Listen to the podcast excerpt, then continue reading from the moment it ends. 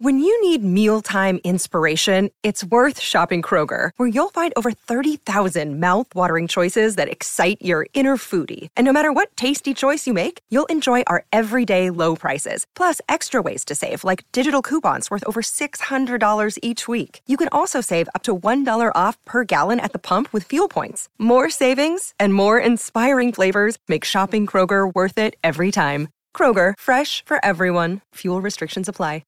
Another day is here, and you're ready for it. What to wear? Check. Breakfast, lunch, and dinner? Check. Planning for what's next and how to save for it? That's where Bank of America can help. For your financial to-dos, Bank of America has experts ready to help get you closer to your goals. Get started at one of our local financial centers or 24-7 in our mobile banking app. Find a location near you at bankofamerica.com slash talk to us. What would you like the power to do?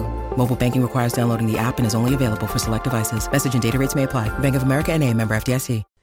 Hello and welcome to the How to Money podcast. We're a financial education podcast for young Australians aimed at opening up the conversation about money. I'm Kate and I'm here today with my co host Susan, and we're going to chat about shares. More specifically, what exactly is a share? Why do people buy them? Where can you buy them? And what are the benefits and risks of buying and selling them? Hi, Susan. It's great to have you back this week on the podcast. Hi, Kate, and it's good to be back. So, today we're talking about shares. Yes. Topic you know plenty about. Yes, I've been investing in shares for many years. So, what do our listeners want to know, Kate? I guess the first question is what exactly is a share? A share is a very broad term. So, you might hear share, you might hear the word stock. They often use that in America. You might hear the term equity. So, it represents ownership or part ownership of a company. So a company, a small company, might just have two shares or three shares or a hundred shares. And when we talk about BHP, they have multiple millions of shares. So in the old days, it was actually a piece of paper that you held that identified your ownership of the company. Hmm, I think you showed me a few weeks ago the original sort of pieces of paper people got issued when they purchased a share. Yes, and of course nowadays everything's online and they're held by uh, registers and share registers, so you don't actually get a piece of paper anymore in Australia, mm. but you definitely get notices of your ownership, and that's yep. very important. You should always know if you, if we, and we'll talk about buying shares um, who owns the share and is that you or is that someone buying on your behalf? Mm. So it's the only evidence you have that you have bought a little bit of the company. Yeah. Because if someone is investing on your behalf, it could well be in their name. Yes, and, and people have got stuck. They thought they were buying shares that had their name on it. Turned out they were giving money to a company um, that had the company's name on it. Mm. So it was much harder to prove that, that it was their share, not the other person's ownership. Mm. But we're getting a bit ahead of ourselves, I think. uh, start with. So, um, shares can be pri- through private companies. As I said, you might start up a company and just have two shares and give one to yourself, one to a spouse, and then you mm. own 50 50. Was that the, the, original concept of a share? Yeah, you shared it, didn't you? Mm. It was part ownership. So two shares means you own 50% each. So it's really just sort of proof of ownership, and it's. Mm. So if you concept. own four shares in the company, you all have one, maybe four sisters together, four brothers, then you've all owned 25% mm. in the company. So a very simple concept at the, at the beginning um, and it represented your ownership, and hence it also represented your entitlements to the profit or values of the company, mm. and of course to the losses of the company. so, like anything, you own it, you own the good bits and the bad bits. Hmm. I think our listeners are probably interested in the listed shares. Yeah. So from that, over many years, we got this idea of a listed share. So a listed share is a share that's registered through a stock exchange. So in Australia, we know that in general as the ASX, Australian Stock Exchange. So that's that our primary one. That's our primary one. Trades most of our shares, and that is where you would look to buy and sell a share. So when you hear about them talking in the newspaper, on the radio, they're usually referring to companies, if they're in Australia, listed on the Australian Stock Exchange. Mm. And obviously, there's many exchanges around the world. You might have heard of Nasdaq or Wall Street are exchanges in America, um, and you have exchanges in London, etc., etc. But let's stick to Australia at this stage. Susan, why do people buy shares? Well, um, just like a small piece of ownership, if you owned a quarter of the company, even if you own a tiny, tiny fraction, um, bought 100 shares in BHP, which would be a tiny fraction of their, I think, 61 million odd shares, whatever it is, you still own, that's a part of BHP, and you might want to do that. And hence, if the company makes profits, and then they distribute profits through what we call a dividend, a share of that profits, mm. which usually twice a year in Australia, you get that income. So you might own it for income producing purposes through a dividend, and or you may also think BHP will go up in value. And so you might buy it at $28 and sell it, you hope, at $35 Always the aim. it, the aim. So you usually buy something in the hope it goes up in value. So like buying a house, you hope it goes up in value. Um, you know, buying an antique, most people hope they go up in value. So that concept of buy, we want to buy low, low in price, and sell high, high in price. It doesn't necessarily work that way hmm. because, like anything, a share is risky and it can go down in value. Yeah, definitely not a risk-free investment. Definitely not. And most things aren't risk free. Some people might try and tell you they are, but there's always a hmm. risk because Yeah. you don't get any return, i.e., a dividend or an increase in value, for nothing. There is a risk involved.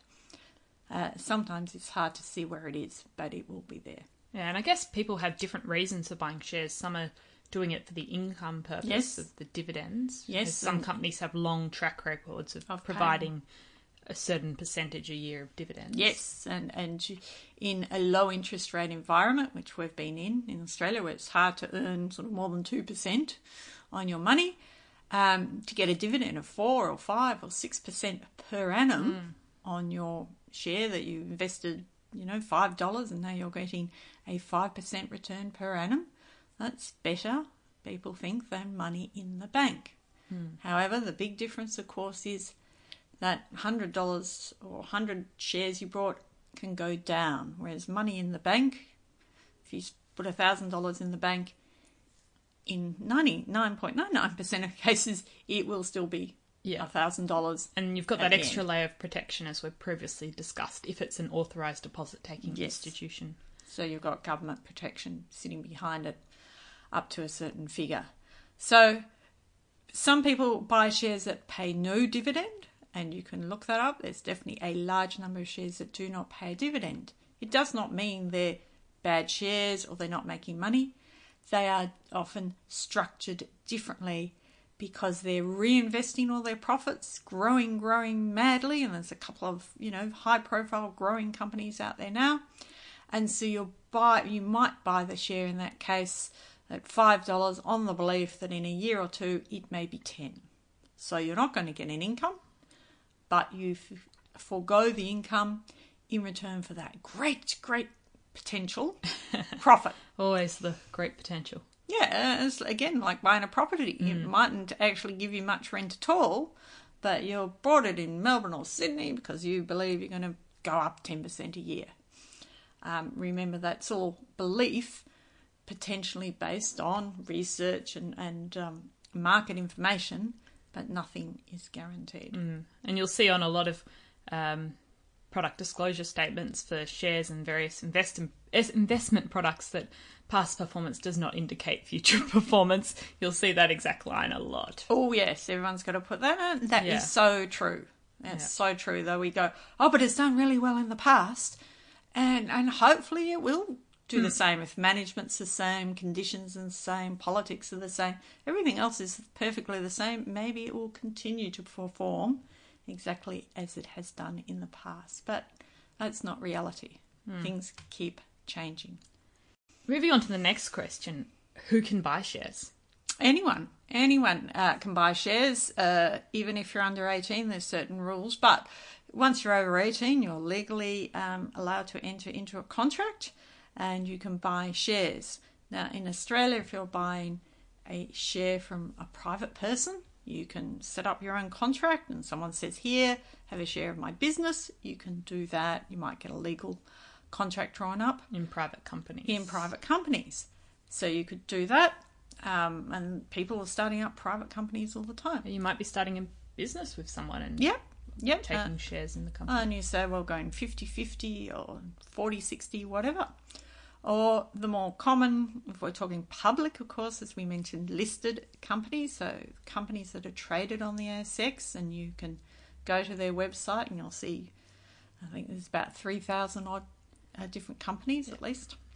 Um, they're the ones you will go through a broker, so a licensed share broker. And again, there's many, many, um, and a few common ones would spring to mind.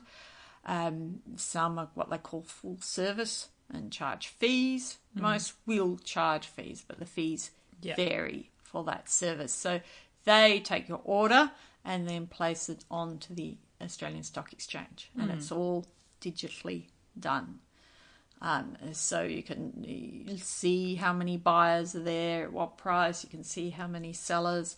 So there's a lot of really good online brokerage. you can do a lot of research yourself nowadays. Yep. And there's a lot of research, independent uh, um, share analysts who um, not selling anything else, don't belong to any particular bank. Just Uh, their sole job is research. sole job is research, and you can pay for their subscriptions. So there's quite a lot of those out there. Various stockbrokers um, also have their own research houses out there.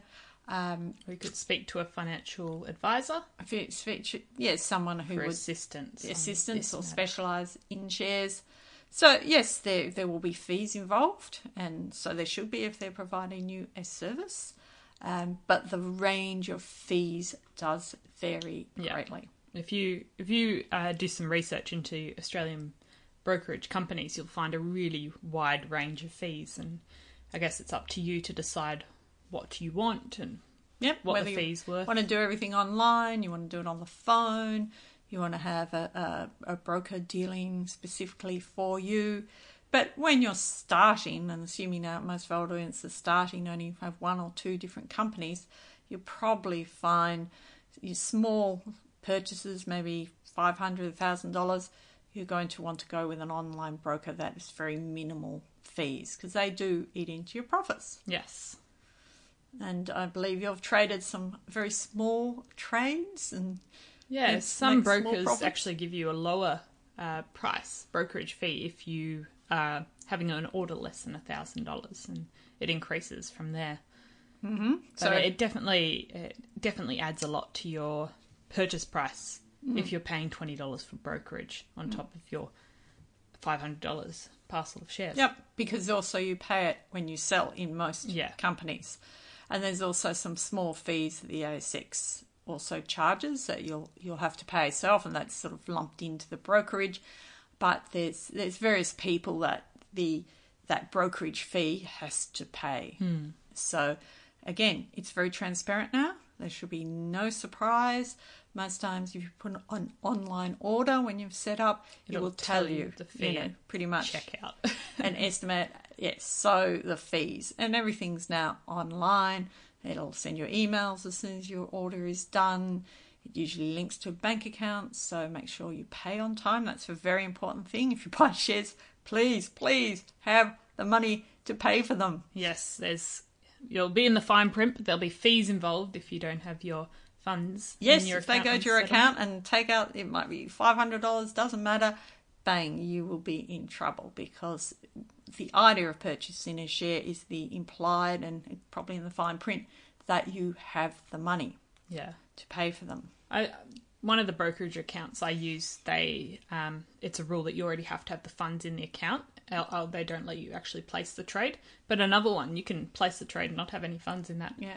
Uh, relevant linked bank accounts. So Yeah. you have That- to really remember that. Yeah, that could be very risky because you can, what we do, put an order on, and, and some might be 20 business days. So it could sit there, you might forget about it, spend that money, bang, your Something order that goes through. while you're overseas.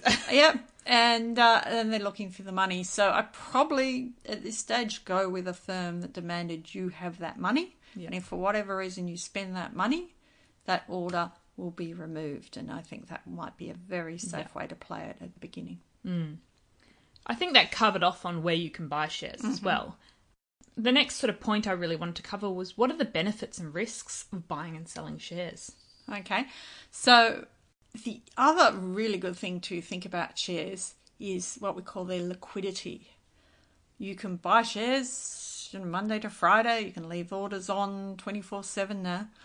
But also, having bought the share, and let's say it's you just a thousand dollars worth, you know, and you suddenly need that money, you can then sell it straight away. So, having gone to the broker and paid for them, now they're in your account, so your register, you can then say, All right, I've got my 20 BHP shares, I then want to sell them. So, the moment you bought them, you can then sell them. Mm. And again, you want a broker, and most do, you can only sell what you already own. And Yeah. again, that's very important at the beginning. So you've got 20 BHP, you've just brought them, you can then go in and say, right, sell them.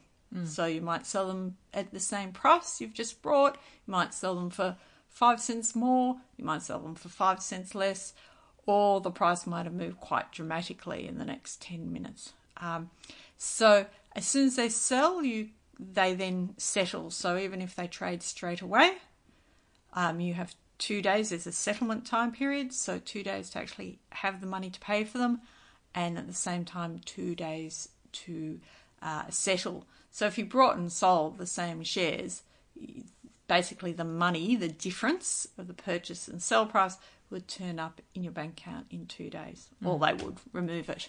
So that gives you quick liquidity Yeah. Very different from a house. It's unlikely you get to sell your house and have the money in two days. Yes. So, And there's and the other beautiful thing in, in terms of liquidity, when you think about other assets, say you've brought your 20 BHP shares, but you don't have to sell all 20. You can then sell five of them. Hmm. It's divisible. yeah. So again, if you buy, two of your house Your very house. easily. you can't sell just a You bathroom. Subdivide it, but Yeah. Or uh, look, I don't need the bedroom, and I'll just sell off the bedroom Yes. now to pay the mortgage. so if you did have some debt and you went, oh, you know, I desperately need the money. Oh, you know, if I sell five BHP shares, that'll give me a hundred dollars. Bang, I can do that and pay it in two days. So that is an important thing in terms of flexibility for people when they're thinking of, you know, am I going to tie my money up for a long time? yeah. And if I've got any unexpected expenses coming Hmm. up, you can buy them and hold them for years Yeah. and years and years. There might be 50 years in some people buy them and never ever sell them. No, and the they- rest of their life. and they accumulate. Oh, how do they accumulate? You will ask me.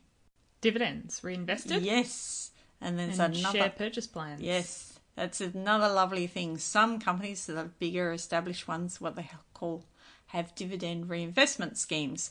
So it sends you a letter. You can do this online. It says, "Do you want to reinvest the dividend in the shares?"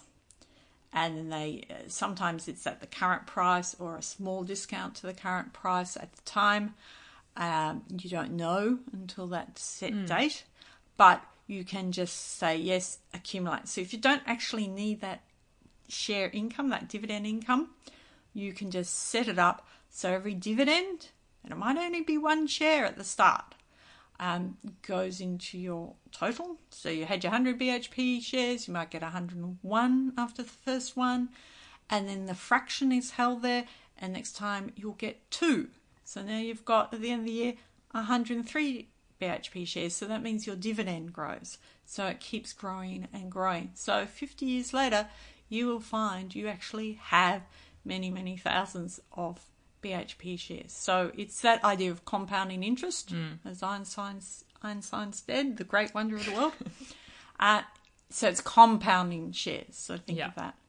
Yeah, and some people really like that because it's just saving. You don't need to think about Yeah, it. it's compulsory saving. Yeah, and other people really want uh, the income if they're at that certain stage of life or need the income, or they want the flexibility to then do what they want with that funds. So- And you can turn that on and off. You might reinvest for the next few years, then need the money and say, no, I want everything as dividends. So, uh, as cash coming through. So, again, it's all has to be declared in tax. So, whichever way you, you get your money, it's all going to be taxed. So, please don't think that's going to avoid uh, tax.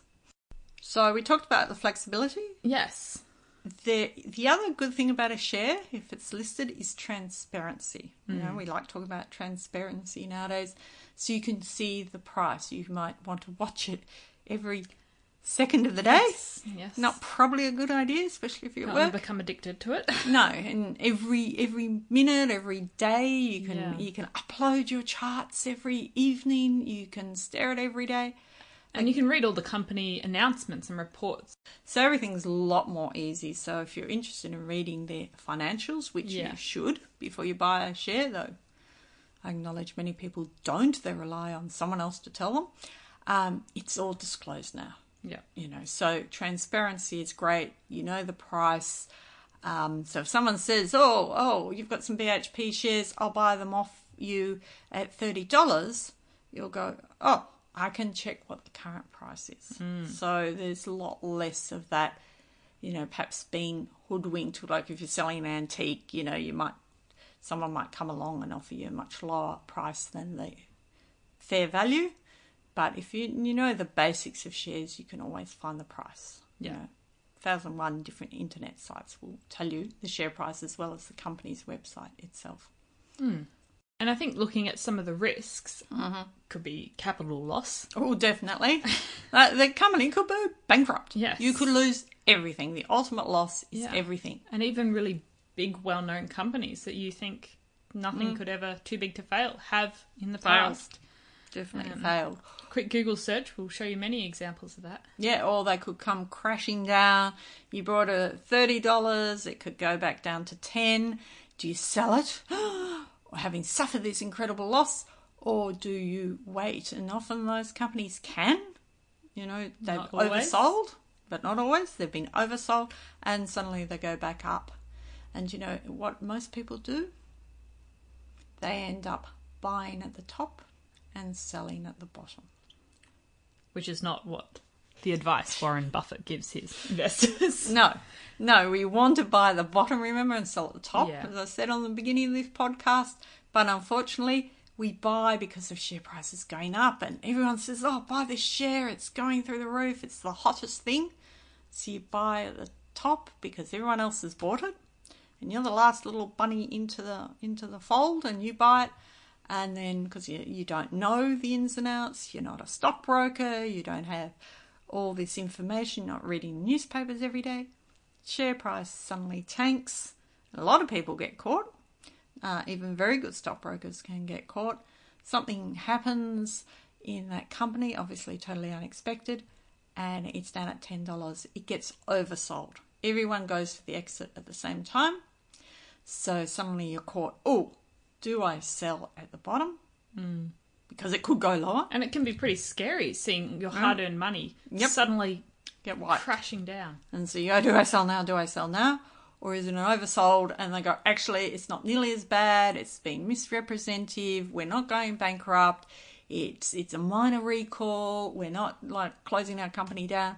And suddenly the share price in three weeks' time is back to where it was, mm. and you've sold at the bottom. Yeah. So it's definitely something you should think about before you start investing in shares Yes, you've got to be quite brave. Um, you've got to do your research and be confident in your decisions. and be confident, but keep up because Yeah. It was a great decision then, news. but things Yeah. change. So, especially in the newer companies, because they might be on the Yeah. a new wave of some technology that could seem really good, but then a test fails and everyone, you know, walks away from them. Um, shares are great. People follow them in all shapes and forms.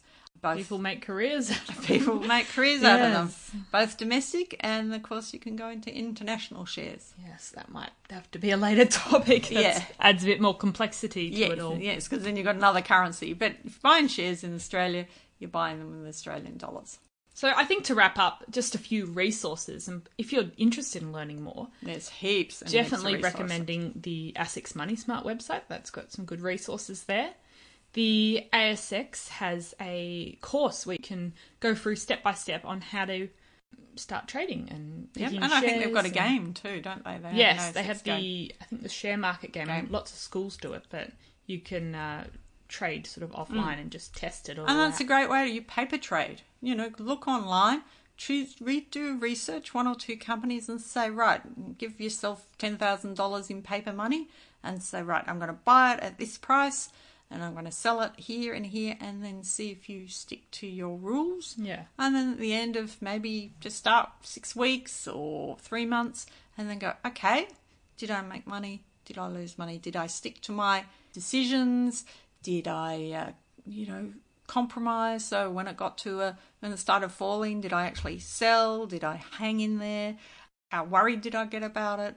You know, it's a It's really good to test your reaction. it is. It is because it's so. It's if you can't even get if you can't get it right in paper, it's going to be so much more difficult when it's your real money because you tie emotions Yeah. into it a lot. Yeah. It's hard to separate. And if you're interested in finding more about the companies, just go and visit their website. Most companies that are listed have an investor center section on their website. With full annual reports. Yeah, provide all the data that you can. Yeah, quarterly read statements, to your heart's half yearly, and some will also um, put up uh, stockbroker research reports as well. Hmm. Obviously, the good ones usually, um, the ones that say buy. Uh, and there's, a, as I said earlier, there's a lot of um, free um, information from those investment houses as well that give you their research. You know, it might say buy, sell, hold, something like that, but they have information about the company under that decision. Now, there's a lot more we can cover about shares going forward, but I think that about wraps up our introductory episode for today. Yes, there is a great deal more we can add about shares uh, and and types of shares and all that sort of thing. So please, if you're interested, start a journey and you'll find so much more. Yes, definitely. I've found it a very interesting journey and I'm only at the beginning. Anyway, if you enjoyed this episode, please leave us a review on iTunes. Uh, catch us on Twitter at HowToMoneyAustralia or send us an email at howtomoneyaus at gmail.com. Anyway, thanks for listening to the How to Money podcast.